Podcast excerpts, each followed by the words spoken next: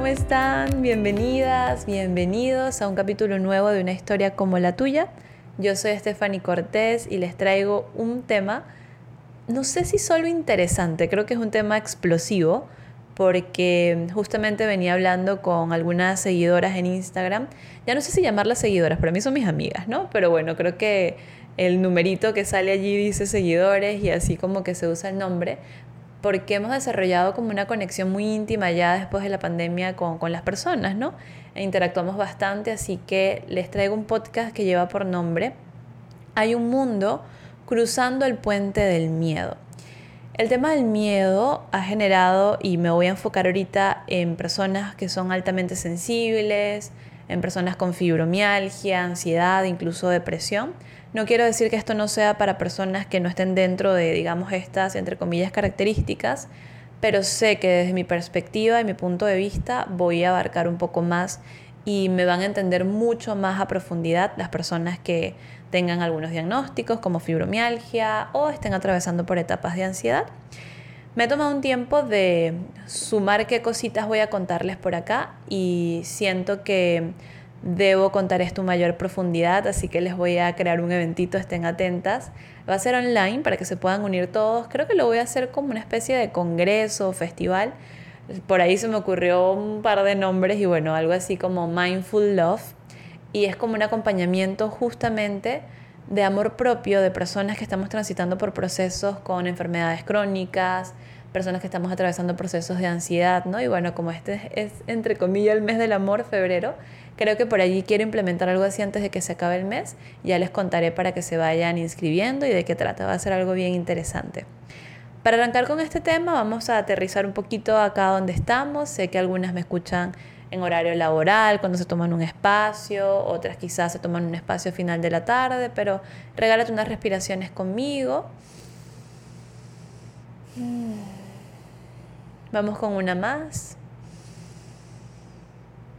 Bien, gracias por tomarte un espacio de aterrizar un poquito la mente en el cuerpo, que a veces estamos en mil cosas, estamos en un proceso de distracción que también nos agota muchísimo y volver la atención al momento presente, sea lo que sea que estemos haciendo, créeme que ayuda muchísimo a tus redes neuronales y de eso vamos a hablar un poco el día de hoy.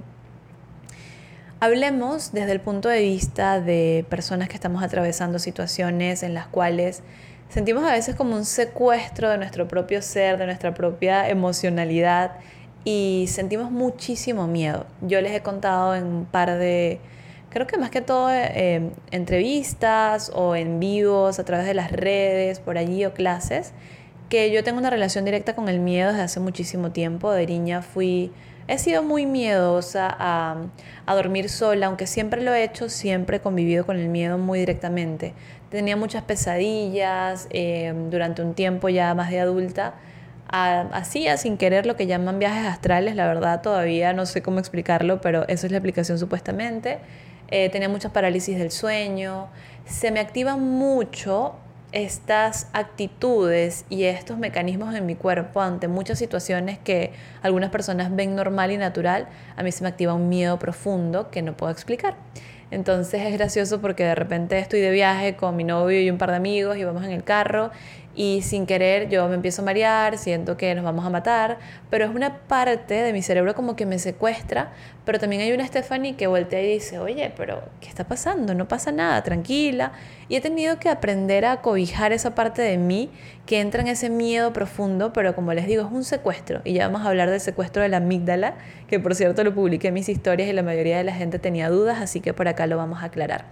Entonces, si te sientes un poquito conectada, conectado con lo que te estoy mencionando, ese miedo que muchas veces es irracional porque tú lo sientes en cada vértebra, lo sientes en todo tu ser y no entiendes de dónde viene, espero que lo que vayamos a conversar el día de hoy te sirva muchísimo.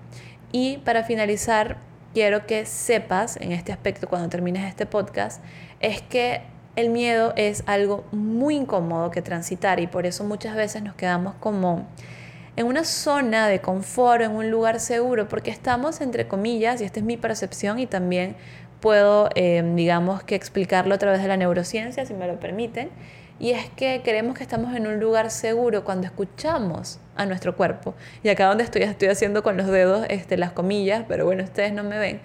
Y es eso de que no, no, escucha tu cuerpo, pero no nos hemos dado cuenta que probablemente nuestro cuerpo no esté tan conectado con nuestro sistema como creemos. Hay una desconexión total de todo lo que estamos haciendo y esto a mí me pasaba muchas veces, por eso es muy importante la congruencia, pero muchas veces el escuchar nuestro cuerpo no es suficiente porque nuestro cuerpo, incluso nuestros órganos, cuando hemos atravesado etapas de estrés muy fuertes, cuando hemos atravesado estrés crónico por muchas temporadas, hemos vivido en ansiedad o con todo este proceso del cuerpo, mecanismos de estrés, los órganos comienzan a funcionar de forma distinta. Incluso tus pensamientos empiezan a funcionar de forma distinta, así que no nos volvemos alguien que, del cual puedas confiar mucho. Y no sé cómo explicar esta parte, pero tus respuestas automáticas no son del todo confiables. Y esto me ha costado expresarlo porque va contra intuición, va como que pasa y todo esto que me están diciendo de el cuerpo es sabio, escúchalo, sí, pero en muchos casos no necesariamente ocurre eso y te voy a dar dos ejemplos. Uno, en mi caso, yo este, he chequeado mi candida, que es un hongo que habita en el sistema digestivo, es un hongo que te genera ansiedad, angustia, te da muchísimas ganas de comer carbohidratos y azúcares. Y cuando está en desequilibrio, que es lo que le pasa a la mayoría de personas, ojo si tienes fibromialgia, puede que tengas una fibromialgia diagnosticada y que sea sencillamente una cándida en descontrol. Y claro, si me dicen a mí escucha tu cuerpo, mi cuerpo quiere comer ciertos tipos de alimentos, pero yo no sabía que era raíz de que tenía este desequilibrio de la cándida. Entonces allí es donde empiezas a cuestionar y dices, mmm, ok, no necesariamente mi cuerpo está en estos momentos entre comillas, limpio para yo poder escuchar realmente lo que necesita. Y lo mismo cuando estás en un estado de estrés constante. Y mm, hago mucho énfasis en la palabra estrés desde el punto de vista no de, ah, bueno, tengo mucho trabajo, me estreso. O no, yo no tengo casi responsabilidades, entonces no me estreso. Vamos a sacarnos de la cabeza los esquemas mentales antiguos. En estos momentos queremos que hagan crack todos esos patrones mentales de lo que debería estresar y lo que no. Vivimos en una sociedad sobreestimulada y sobreestresada. No importa si trabajas, si no trabajas, si tienes 5, 4, 2, si no tienes hijos, todos vivimos constantemente en estado de estrés. El estado de estrés no es algo negativo, es algo que realmente es importante que exista porque es lo que te permite entrar en una respuesta de supervivencia, como siempre les doy un ejemplo banal o muy muy tonto, cuando alguien te va a robar o cuando tu sistema percibe que alguien te va a atacar, automáticamente tú te defiendes. Esa es una de las respuestas que te ayuda a dar el estrés. No podrías hacerlo a través de la relajación, ¿me entiendes? En ese momento no puedes estar sumamente relajada y relajado. Tu cuerpo solo, sin tú controlarlo, va a responder ante ese estímulo con la respuesta del estrés, que es la lucha y huida o defenderte sencillamente, ¿no? Entonces, todos estamos conviviendo con todo este esquema del estrés y anteriormente la vida era un poco más simple, aunque había muchos más peligros. Actualmente vivimos como los ricos de hace muchísimos años, pero la vida es cada vez más compleja. Hay muchos más estímulos. Hay, digamos, que nuevos estilos de vida, nuevas formas para compararnos. Estamos tan hiperconectados que hay demasiada estimulación y esto al final nos genera un ciclo constante de estrés que a veces honestamente no se maneja a través de, bueno, sí, tal vez medita o come sano o haz ejercicio o bueno, confía en la vida. Es bastante complicado la verdad y por eso yo estoy acá para abogar acerca de eso, de que no hay sencillamente una herramienta y que no creo que se pueda vivir una vida completa sin estrés en lo absoluto. Creo que vivimos en una sociedad de esa forma y es lo que nos toca transitar. Por eso es tan importante llevarlo a la mesa y que todos podamos tocar desde allí aristas y cuestionarnos un poco acerca de hacia dónde estamos yendo. Y eso creo que nos va a dar muchas luces de qué podemos hacer con nosotras mismas, con nosotros mismos en el futuro. El ser humano no entiende mucho acerca de, del miedo, ¿no? Porque todo lo que genera incertidumbre, todo lo que te lleve a, a cuestionarte, ajá, ¿y ahora para dónde voy? ¿Qué voy a hacer? Realmente no es algo de vida o muerte, pero se vuelve algo que es supervivencia y eso al cuerpo no le gusta. El sistema nervioso lo siente como si te va a comer un león, como si te vas a quedar sin comida y no vas a tener descendencia. Es algo sumamente biológico. Entonces, ante toda esta incertidumbre, a las cosas nuevas que van a ocurrir, a lo que nunca has explorado, se genera rechazo, pero no es un rechazo de una forma como equivocada. O sea, realmente tiene sentido que sientas rechazo porque si en tu memoria no hay algo con lo cual comparar, va a ser muy complicado que tú puedas decir, esto es bueno. Entonces te voy a contar un aspecto desde mi vida con fibromialgia y esto fue una idea que surgió con una amiga, seguidora de Instagram, que me dijo que por qué no creaba una sección tipo fibromialgia según Steph. Y creo que voy a abrir esto una vez al mes como para poder abordar estos temas que yo, honestamente, como les digo, mientras más estudio, menos sé y me doy cuenta que mientras más sé de cosas, me cambian las preguntas y mientras más aprendo, todo como que da un giro y mientras más aplico cosas, todo bien por una temporada, pero luego como que todo se voltea y es fascinante esto porque no hay un solo camino para las personas y cada una y cada uno de nosotros debemos ir aprendiendo a cuestionarnos. Así que te voy a contar que cuando yo estaba con todos los síntomas de la fibromialgia, eh, cuando empecé, digamos, a caer muy en picada a los 23 años, hace ya 8 años atrás. Fue una etapa horrorosa de mi vida, obviamente, los que lo han vivido ya lo saben y los que me conocen también lo saben. No hay forma de explicar cómo sientes que tu vida se va en picada, no tienes control, ni físico, ni mental, ni emocional. Eres una persona completamente secuestrada por un estado en el cual te sientes inerte, triste, ansiosa, con miedo, con angustia, honestamente funcionas de forma disfuncional. Yo terminé mi carrera, hay etapas de mi vida que no me acuerdo, tomaba un montón de pastillas, eh, me fui del país también en esa misma época. La verdad no sé cómo hice todo lo que hice, pero el ser humano tiene la capacidad de funcionar disfuncionalmente. Y en todas estas etapas de miedo que yo vivía, un miedo que no podía explicar, que me secuestraba completamente, yo empecé a llegar a puntos muy, muy bajos en los cuales me dije a mí misma, en esos puntos quebrados, o sea, ya ni el amor de mis papás, ni de mi pareja, de mis amigos, de nadie era suficiente porque no me tenía a mí misma de mi lado. Fue muy difícil porque de verdad yo me sentía extremadamente sola, pero yo estaba rodeada de gente. Y desde ese punto muy, muy bajo donde yo estaba, fue que comenzó a aflorar algo así que me decía como que vas a tener que atravesar el proceso. Vas a tener que atravesar el proceso. Es como, vamos, Estefanía, aquí estoy contigo y, y vamos a hacerlo porque no es una fuerza que viene de la fuerza de voluntad y yo sí puedo y me motivo y pongo la alarma y mañana me paro. Es una fuerza que va mucho más allá de eso. Para mí es una energía muy potente que para mí de verdad es la transformación. Es como cuando se quiebran todos los patrones mentales y todas las ideas de lo que tú querías y deberías ser, entre comillas, para ti, y empiezas a aterrizar en la realidad y lo que tienes en tu plato en ese momento y dices, ok, aquí estoy con todo mi ser, con dolor, con incomodidad, con todo lo que estoy sintiendo. Ya no puedo estar más abajo, así que me rindo. Y estas cosas son fascinantes porque cuando la vida te quiebra es cuando realmente haces transformaciones reales.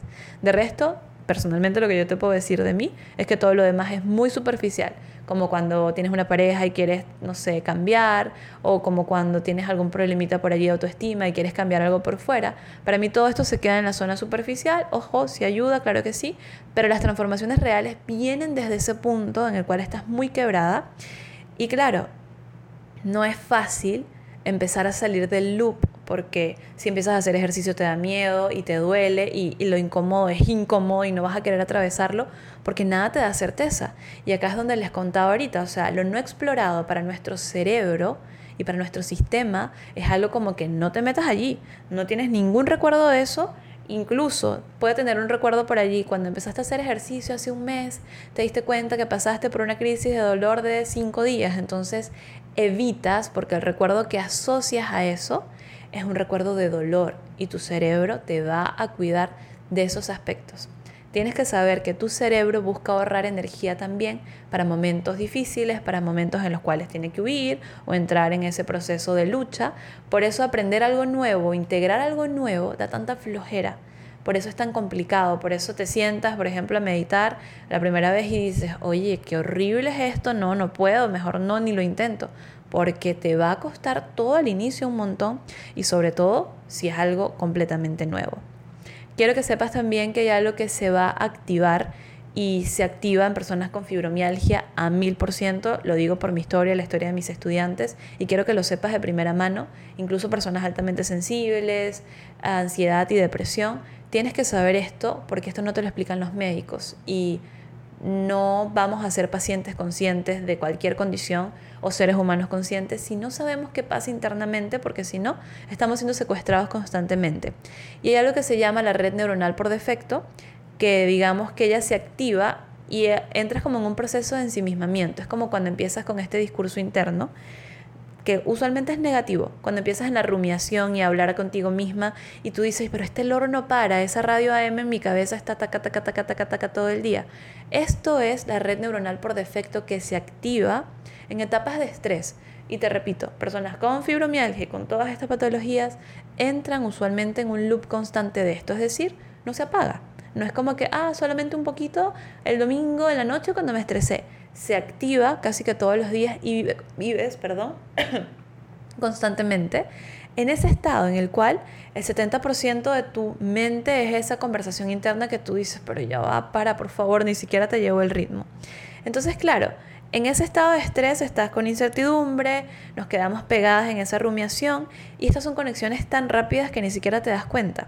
Y esto desencadena reacciones en el cuerpo que empiezas a sudarte las manos, te late el corazón mucho más rápido, piensas que te va a dar un infarto, se te duermen las piernas o de repente tienes como que esa impulsividad de querer salir corriendo o quieres golpear algo, tienes un montón de síntomas que no puedes manejar porque son síntomas de respuestas de lucha o de huida, o de golpear o defenderte.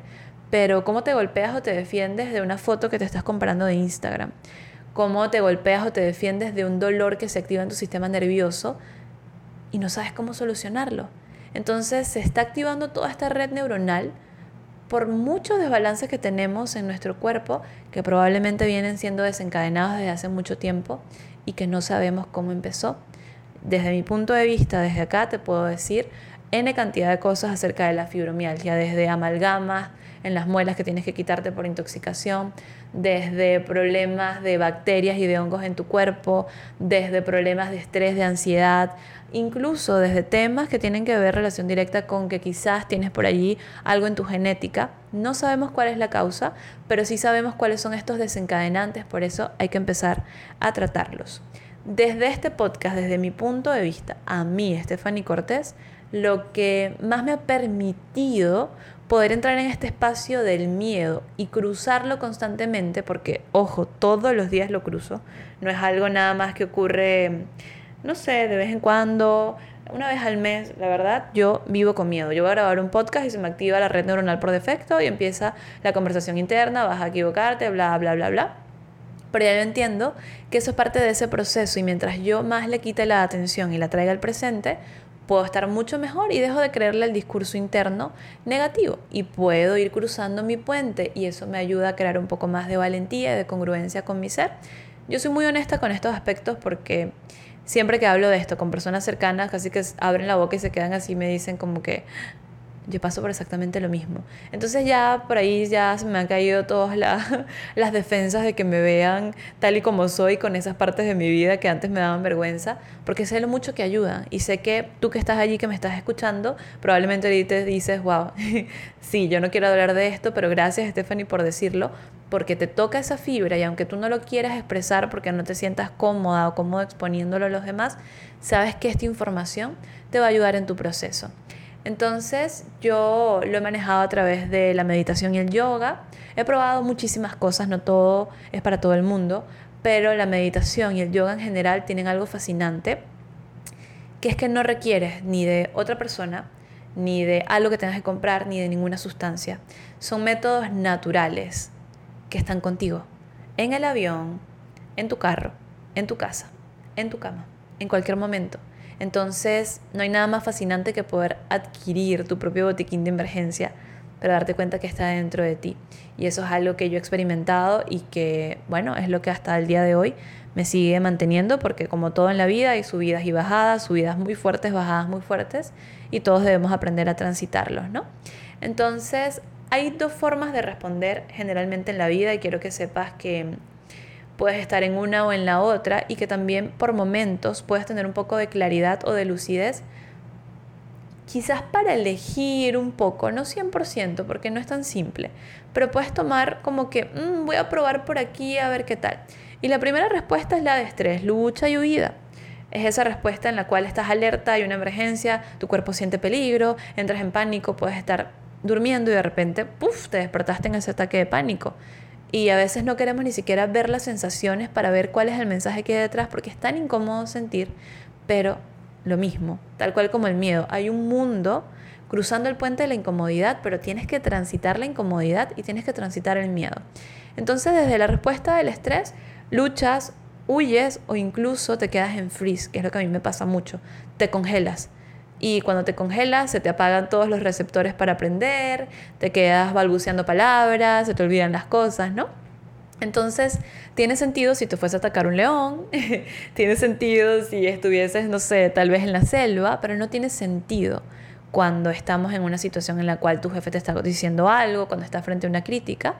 Y puedes elegir de vez en cuando, yo sé que no siempre, la otra respuesta que es la respuesta de distrés o las puedes entrenar. En mi caso, yo la he tenido que entrenar con amabilidad y compasión, es lo que mejor me ha funcionado.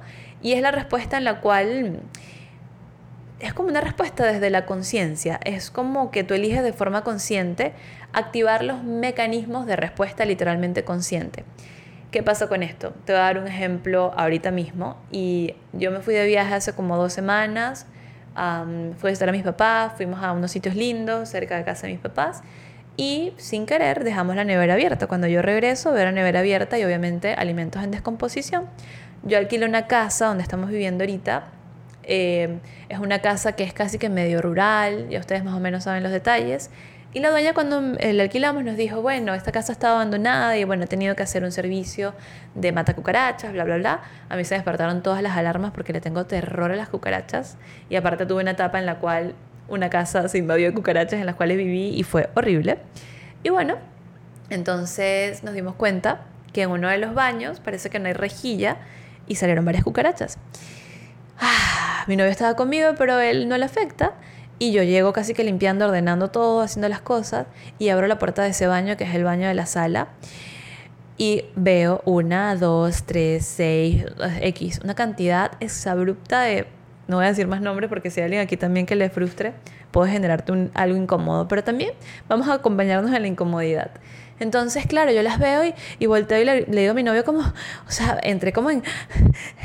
Ustedes me entienden perfectamente esa esa sensación incómoda, dolorosa, que todo te pica, que todo te incomoda, que quieres llorar, que quieres gritar. Y agarro el baigón, este, el, pesticida que tenía en la mano, empiezo a echarlo en el baño. Y él me dice, si quieres yo las mato. O sea, él como que estaba haciendo algo. Y yo, no, no, esto hay que sacarlo. O sea, me empecé a desesperar. Entonces les empecé a echar baigón y no sé, llegó un momento como que caminaban y yo empecé a llorar crónicamente así. Lloraba pero descontroladamente. Y acá ocurre lo que les iba a decir al inicio, el secuestro de la amígdala. La amígdala es como una almendrita que está en tu cabeza, está en tu cerebro, por allí ubicadita, y ella es el centro de miedo y de ira. Cuando tú percibes algo, esto ni siquiera lo haces conscientemente. Yo percibí las cucarachas. Cucarachas, eso en super milisegundos lleva la información a la amígdala y le pregunta, oye, ¿Qué opinas de esto? La amígdala se va y chequea todos mis traumas, todos mis recuerdos y dice, no, esto es peligro, esto es, no sé, un dragón echando fuego, cualquier cosa, esto es lo más horrible que hay. Y eso desencadena en cascada una serie de reacciones en las cuales yo estaba llorando crónicamente y, o sea, de verdad temblaba, pero tenía el cepillo en la mano y yo quería sacar esas cucarachas y yo lloraba y fue tan fuerte el llanto que mi novio volteó a ver y me dijo, amor, tranquila. Pero se me salían las lágrimas muy fuerte. Y me dice, yo lo hago. Y yo llorando le decía, no, yo quiero hacerlo, déjame hacerlo. Y yo lloraba y sentía miedo y gritaba. O sea, te estoy haciendo todo el show porque fue todo un show. Y claro, fíjate, el secuestro de la amígdala por un lado, pero por el otro lado yo elegí la respuesta de distrés, la respuesta consciente. Yo quiero atravesar esto entiendo que la cucaracha lo máximo que puedo hacer es volarme la cabeza, que me dé asco, pero no me va a matar. Una cucaracha no me va a matar. Entonces accedí a esa parte de la parte lógica. Activé esa parte en mi cerebro a través de la conciencia y fui y saqué las cucarachas. Después de allí me senté respiré, calmé mi llanto como una niña tal cual y solté y fue como haber procesado todo un trauma. Obviamente todavía me cuestan las cucarachas, pero quería darte ese ejemplo porque es fascinante ver las dos respuestas, porque las tienes al alcance. Obviamente ante un peligro inminente no te va a dar chance de hacer eso. Te va a chocar un carro, no vas a poder evaluar y decir conscientemente elijo moverme, para nada. en esos momentos sencillamente vas a reaccionar automáticamente con lucha y huida, pero hay situaciones en las cuales sí puedes hacer algo similar a lo que yo hice el día que te conté de la cucaracha. Entonces, cuando nos quedamos en la zona del miedo, que es lo que pasa mucho cuando somos personas muy sensibles o tenemos eh, todas estas sensaciones de la fibromialgia, hipersensibilidad a los sonidos, a la luz, nos vamos quedando como una zona de confort entre comillas y no quiero que te lo tomes a mal, yo estoy completamente de tu lado porque entiendo perfectamente lo que estás sintiendo, por eso lo quiero hablar contigo y es muy importante que lo sepas nos estamos quedando en una zona donde creemos que estamos siendo respetuosas con nosotras mismas. O nos estamos quedando en una zona como que no, estos son mis límites, yo me conozco y estoy siendo compasiva. Pero no todo el tiempo es así. La verdad, muchas veces empezamos como a escondernos, como a escaparnos de probar qué hay después de atravesar esa incomodidad o ese miedo. Como te digo, no va a ser cómodo. No es cómodo si eres sensible em, salir a la calle y de repente que el tráfico suene ¿sabes? Y que el tráfico esté intenso porque te va a dolor de cabeza probablemente. Pero puedes irlo haciendo paulatinamente porque estás abriendo una brecha nueva, experiencias diferentes. Y acá conoces a gente distinta, puedes conseguir un trabajo que era el que tú querías, puedes construir muchas cosas que has querido hacer. Y mm, tal vez no lo quiero ver desde el punto de vista de, wow, todo lo que puedes lograr o la recompensa. Más bien lo quiero ver o graficártelo desde el punto de vista de cómo hay una vida, como hay un mundo diferente cuando empezamos a atravesar eso. Y sí, totalmente de forma compasiva, de, de forma amable, de observación, pero también entendiendo que vas a tener que atravesar incomodidad y que la incomodidad no es mala. Si algo que yo repito a mis estudiantes y se los digo todo el tiempo es, atraviesen la incomodidad, aprendan a coexistir con la incomodidad y más si todavía no has encontrado solución a tu condición de dolor, ansiedad crónica, porque hay muchas aristas detrás. Incluso hoy me enteré de algo que tiene que ver con ciertas infecciones en la boca y el cáncer de mama y hay mucha información y tú analizas y tienes sentido todo lo que no sabemos. Pero si nos toca vivir así, mientras seguimos buscando estar cada vez mejor o alguna solución, tenemos que constantemente relacionarnos con la incomodidad y si no lo hacemos, si evitamos sentir dolor, si evitamos incomodarnos, porque yo sé que es intenso y que vivimos incómodas, no vamos a poder romper esa brecha y ver que hay un poquito más allá. Entonces, aunque nos dé miedo, podemos sostenernos en ese espacio y atravesarlo. Y eso es lo que yo más enseño a través de la meditación. Trabajo mucho con la compasión porque ha sido mi camino. Y acá te voy a hablar del yo adulto hemos estado viviendo siempre o desde la victimización, a mí todo me pasa mal, o desde el que juzga, el que critica, todo lo haces mal, no sirves para nada, tu vida ahora va a ser así. Pero busquemos el equilibrio en el yo adulto, en ese espacio donde puedes ser compasiva y decir, ¿sabes qué? Sí, hay momentos difíciles, hay momentos duros, hoy no lo hice de la mejor manera, pero ¿sabes qué? Lo puedo volver a intentar, y lo puedo volver a intentar, y lo puedo volver a intentar, y lo puedo volver a intentar. Entonces ese yo adulto te puede acompañar en todo el proceso y es fascinante porque si no hacemos eso, nos vamos a seguir quedando en la misma respuesta de la red neuronal por defecto que se sigue retroalimentando con lo mismo porque no creamos nuevos circuitos neuronales. Acuérdate también que lo que practicas creces y si sigues quedándote en esa zona de, de, congelamiento o en esa zona de luchar o de huir siempre, eso es lo que vas a seguir cosechando en tu vida. Entonces cada vez que quieras dar un pasito hacia adelante, vas a reaccionar de la misma forma porque ya has acostumbrado tu sistema así. Entonces es fascinante que vayas probando esto. Em, probablemente en el taller que vaya a dictar, que te dije para finales de este mes, esto sea lo que vayamos a trabajar.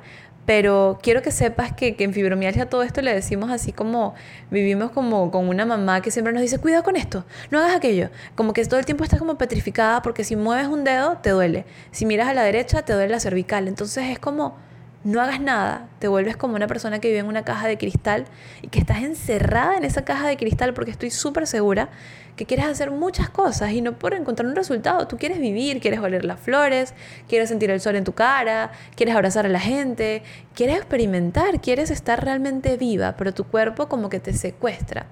Y acá lo que yo descubrí, porque eso fue lo que fui rompiendo poco a poco en el cascarón, yo no dejé de sentir dolor, por si acaso. Esto es muy importante que lo sepas. Yo todavía siento dolor, tengo problemas mecánicos en la mandíbula y en la cervical, pero sí disminuyó un montón cuando empecé a atreverme a hacer ejercicio. Y claro, no me metí en CrossFit, empecé a caminar, después me metí en yoga. Empecé a buscar actividades que a mí me ayudaran, pero igual eran retadoras. Ninguna actividad, si tienes dolor crónico, va a ser placentera al inicio. Además, no esperes nunca que toda experiencia sea placentera. Cuando empezamos a entender eso, vamos atravesando poco a poco el proceso y diciéndonos a nosotras mismas, wow, sí. Y ganas fuerza y valentía porque esa idea que tenías idealizada de que todo tiene que sentirse súper agradable, bonito y placentero, ya la vas a erradicar de tu mente y vas a poder tomarte desde esa yo adulta que te estás convirtiendo en este momento una amígdala, que es esta, digamos, almendrita que te comentaba, sobreestimulada, hace que tengas una mente que divaga, que sea inestable, que estés en dudas y ese estado genera permanente infelicidad. Así que si tú experimentas eso, si tú vives en ese estado constante, no es tu culpa, tu sistema está confundido, incluso tus órganos se desacoplan cuando tú constantemente tienes una respuesta hacia el estrés. Cuando siempre estás en el estado de estrés, que no depende de ti, que no es tu culpa, quiero que lo sepas. Esto desacopla tus órganos, tus pulmones ya no funcionan igual, tu corazón ya no late de la misma forma, por ende tú no te sientes tú, hay como una pérdida de identidad constante. Entonces es como algo secuestró mi vida, yo quién soy, a dónde voy, qué está pasando, toda la crisis existencial, porque ni siquiera tu cuerpo lo sientes tuyo. Es fascinante cuando empiezas a darte cuenta de esto y que mm, estar allí te va a empezar a deprimir, te sientes mal, incluso está demostrado que quedarte en la respuesta del estrés te puede llevar a enfermedades neurodegenerativas como el Alzheimer. Ay, bueno, ya estamos reconociendo un poquito cómo son estos sistemas y este funcionamiento biológico son sistemas que funcionan para protegerte, para protegerte de cualquier amenaza, por supervivencia, pero eso te va ayudando a soltar la idea de que eso que está en tu mente eres tú. Como por ejemplo, el no hagas esto, el ten cuidado, ese nerviosismo activo, ese discurso interno que a mí se me activa cuando voy en un carro. Probabilidades de que me mate hay muchas, obviamente, pero no necesariamente quiere decir que tengo que hacerle caso al pensamiento, yo tomo todas las previsiones. Pero entonces cuando ya empiezas a entender biológicamente cómo funciona ese sistema, empiezas a cuestionar si lo que te estás diciendo es cierto. Y no tanto como para decir, no, no es cierto y pelearte con tu mente, es para allá ir bajándole volumen a esa voz, va a seguir estando allí, pero te vas como que tomando un poquito de distancia. Entonces, date cuenta que mínimo una vez al mes puede que se te active este miedo. A mí se me activa justamente días antes de la menstruación. Ya casi que lo tengo requete anotado porque sea lo que sea que esté transitando yo en ese momento de mi vida, me lo agarro a pecho y lo lloro y pienso que es lo peor que me ha pasado y no sé cómo salir de ese loop. Entonces incluso me he agarrado así en momentos sentada y me digo, ya me metí en este hueco, Stephanie. No, no, no. Ven acá. ¿A dónde te fuiste, Steph? Vuelve, por favor. Epa, ya sabemos cómo nos ponemos cuando nos vamos por ahí. Por ahí no es el camino. La rumiación no es el camino. El darle vueltas a una idea no es el camino. Entonces tú te vuelves a traer, te aterrizas y es muy importante que desde allí te des cuenta que eh, puedes empezar tú misma a construir la respuesta de distrés saliendo de la red neuronal por defecto. Es como darte cuenta nada más, es lo que hacemos en la meditación. Y por eso siempre mi recomendación y desde la neurociencia de la meditación y la psicología de la meditación es una de las herramientas más poderosas que puedes tener. Y no es para que medites conmigo o no sé, ve intentando meditar todos los días, así sea con YouTube. Inténtalo. Es incómodo, sí. Báncate la incomodidad. Aprende a convivir con la incomodidad. No vivamos en un mundo de fantasías donde todo va a ser lindo. Además, se puede vivir con eso y se vuelve incluso hasta agradable poder transitarlo. Entonces, cuando entras en un espacio compasivo, en ese espacio del yo adulto que te estaba comentando, puedes aprender a sostenerte en el espacio, como cuando necesitas esa palmadita en la espalda que te digan, oye, Steph, lo estás haciendo bien, pero ahora eres tú misma la que tienes la capacidad de darte la oportunidad de ser esa persona que tú necesitas. Imagínate lo fascinante de eso, que cuando entres en ese estrés de, ah, ¿qué voy a hacer? Pa, pa, pa, pa, pa, te vuelves loco y necesitas que un doctor te diga, mire, esto es estrés, señora, esto no es un infarto. Tú puedes hacer la misma que te ayudas a regular ese sistema porque te vas a necesitar toda tu vida. Y mientras más te conozcas, te vas a dar cuenta que sí te puedes ayudar y que tú misma eres de gran ayuda en tu propio proceso de sanación y de rehabilitación con cualquier condición que estés pasando. No importa si no encuentran la solución, pero tú eres tu propia ayuda. Estar contigo desde una mirada amable, créeme que es sumamente sanador.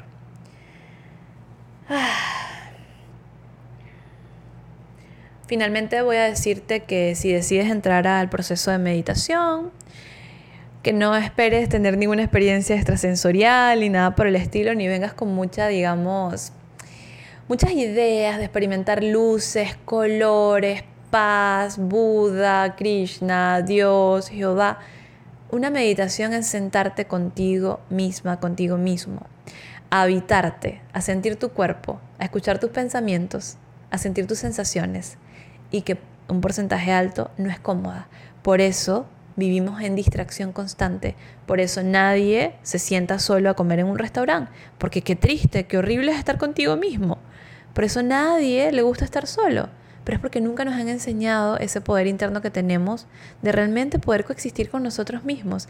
Las cosas están como muy al revés y yo te invito a que no busques soluciones fuera, más bien vayas hacia adentro y la meditación te va a apoyar en el proceso y eso no te cuesta plata.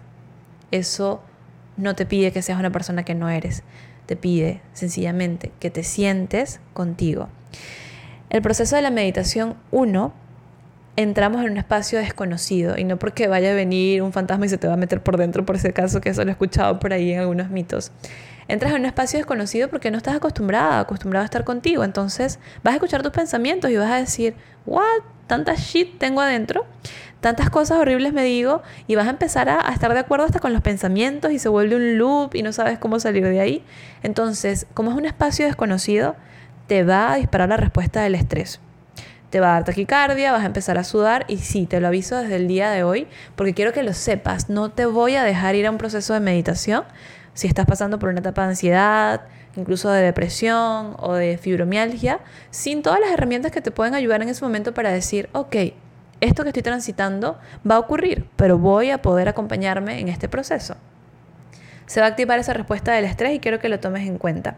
Pero cuando te quedas en ese cuento mental todo el tiempo, se reducen también tus capacidades y potencialidades. Entonces, a mí me pasaba que ya tenía mala memoria, porque me estaba quedando en un espacio donde siempre estaba en estrés, donde siempre estaba con todo esto activo, la red neuronal por defecto, la amígdala sobreestimulada. Entonces pierdes capacidades porque incluso ya no te arriesgas a hacer cosas nuevas. Cuando entras a meditar por lo menos cinco minutos al día, generas el espacio donde tu cerebro se empieza a configurar. Y esto es fascinante porque no lo haces tú directamente, solamente es como un espacio donde se actualiza tu yo. Ya no eres ese discurso interno, esa rumiación, ya no eres quizás los patrones mentales, vas actualizando toda esa información y se va configurando tu mirada interna hacia ti misma, hacia ti mismo de forma compasiva. Empiezas a verte mucho más suave desde ese yo adulto y es una sensación de verdad agradable dentro de todas las sensaciones desagradables. Es decir, como, ok, ante todo el conflicto interno aquí estoy conmigo y puedo transitarme en este camino de espinas. Claro que sí, cuando te das cuenta, las espinas te asustan, son gigantes, pero son de goma. Y no pasa nada, no te lastiman. Es fascinante, de verdad necesito que lo experimenten en algún momento. Y bueno, para finalizar todo esto, solo quiero decirte que vas a ganar valentía, una valentía que no es hacia afuera, que nadie te la va a aplaudir, es una valentía que tú sientes todos los días ante cada mínima decisión que tomas, desde arriesgarte a grabar un podcast que pensabas que nunca ibas a grabar o desde hablar con alguien de tu propuesta de negocio que ni siquiera existía hace cinco años atrás y tú la tienes ahorita en mente hasta sencillamente mostrarte tal y como eres con todos tus achaques y todas las cosas que tienes y que estás experimentando. Y te recuerdo que esto no es algo que se trate de, yo le voy a creer a Stephanie, claro, es que Stephanie sabe un montón, yo le creo, como cuando uno dice, yo creo ciegamente en Dios. No, eso se tiene que experimentar. Como siempre te digo, cuestiona todo lo que yo te digo y te invito a que realmente experimentes esto en tu ser. Experimenta la respuesta de estrés, experimenta la respuesta de distrés, experimenta qué pasa cuando entras en meditación, experimenta qué pasa cuando pasas tiempo contigo y cuál es ese discurso interno también. Respira profundo. Y mi invitación siempre va a ser a que trabajes en tu propio autoconocimiento, que te des espacios para conocerte, porque el autoconocimiento te confronta, es como si te estuvieses desnudando constantemente y te vas vaciando de patrones, de cosas que ya no necesitas, es como una limpieza interna constante. Esto es fascinante porque desde ese punto de vista vas a empezar a hacer una relación mucho más fuerte contigo misma o una relación mucho más fuerte contigo mismo. Espero que todo lo que les haya comentado el día de hoy les, sume bastante porque les he dado un poco de información acerca de biología, de neurociencia. Y bueno, esto lo estamos viendo también en mi programa de yoga para fibromialgia del mes de febrero. Estamos hablando de neurociencia de meditación, neurociencia del dolor, educando a pacientes con condiciones. Yo siento que podemos tener pacientes más conscientes que pronto entren en rehabilitación y que no sean solo los médicos los que tengan la última palabra y que seamos nosotros los que también desarrollemos ese autoconocimiento de saber qué me está ocurriendo y apoyarme con la información y con los conocimientos de los demás. Así que gracias por acompañarme en este, digamos, episodio un poco enfocado a fibromialgia según Steph. Esto es lo que yo he experimentado y hasta el día de hoy creo que es lo que más puedo sostener de todas las cosas que han cambiado durante el tiempo. Que te vaya muy muy bien en el proceso que sea que estés atravesando. Te mando un muy fuerte abrazo y cualquier duda, comentario, escríbeme a mi Instagram como arroba Chao, chao, nos escuchamos muy pronto.